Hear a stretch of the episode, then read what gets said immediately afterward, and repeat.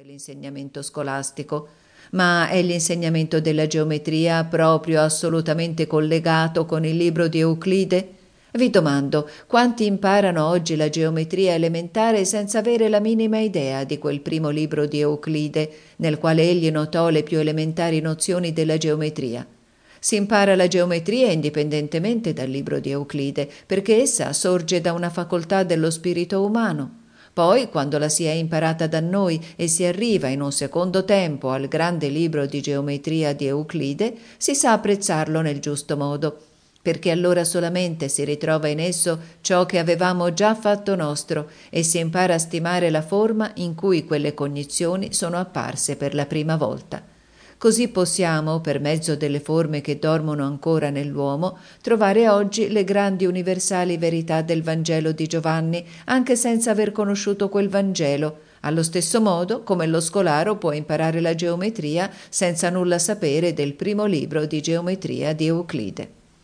Quando, provvisti della conoscenza dei mondi superiori, ci avviciniamo al Vangelo di Giovanni, dobbiamo dire a noi stessi che cosa c'è nella storia spirituale dell'umanità. I più profondi segreti dei mondi spirituali si trovano occultati in un libro, vengono dati all'umanità in un libro, e siccome già sappiamo quali siano le verità che si riferiscono ai mondi divino-spirituali, riconosciamo solamente ora nel suo giusto senso la natura divina e spirituale del Vangelo di Giovanni. Questo del resto è il giusto atteggiamento con cui conviene avvicinarsi agli antichi testi che trattano di argomenti spirituali.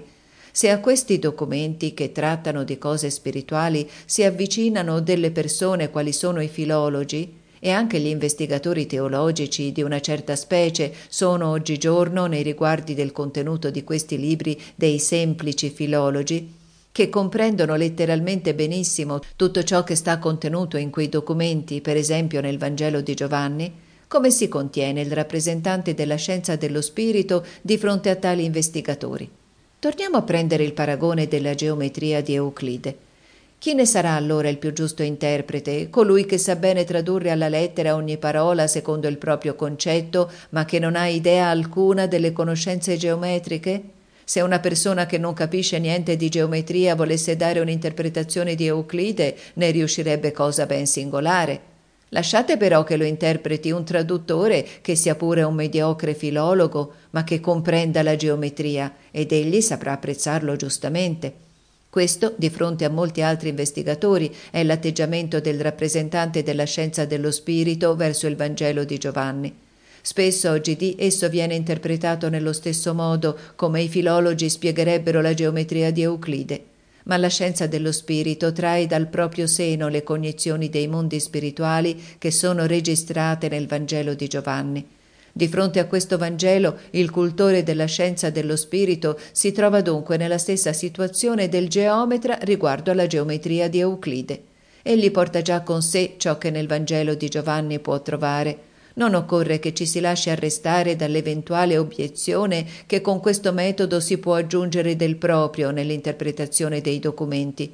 Vedremo presto che colui il quale ne comprende il contenuto non ha bisogno di aggiungere al Vangelo ciò che non c'è chi comprende il modo di procedere della scienza dello spirito non si lascia arrestare da quell'obiezione e come gli altri documenti non perdono di valore o di considerazione quando se ne conosce il vero contenuto, ancora meno sarà questo il caso per il Vangelo di Giovanni. A colui che già è penetrato nei segreti del mondo, questo Vangelo appare appunto uno dei documenti più significativi della vita dello spirito umano. Se ci addentriamo più minutamente nel contenuto del Vangelo di Giovanni, potremo domandare come si spiega che questo Vangelo, che appare un documento così significativo allo studioso spirituale, come si spiega che questo appunto sia stato, in confronto degli altri Vangeli, tenuto più in disparte dai teologi, il cui compito sarebbe pur quello di spiegare? Questa è una domanda che esamineremo in via pregiudiziale prima di addentrarci nel Vangelo di Giovanni.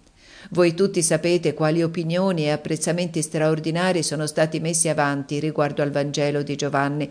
Nei tempi antichi veniva venerato come uno dei documenti più profondi e più importanti che l'uomo possedesse circa la natura e il significato dell'influenza del Cristo Gesù sulla terra. E nei primi tempi del cristianesimo a nessuno sarebbe venuto in mente di non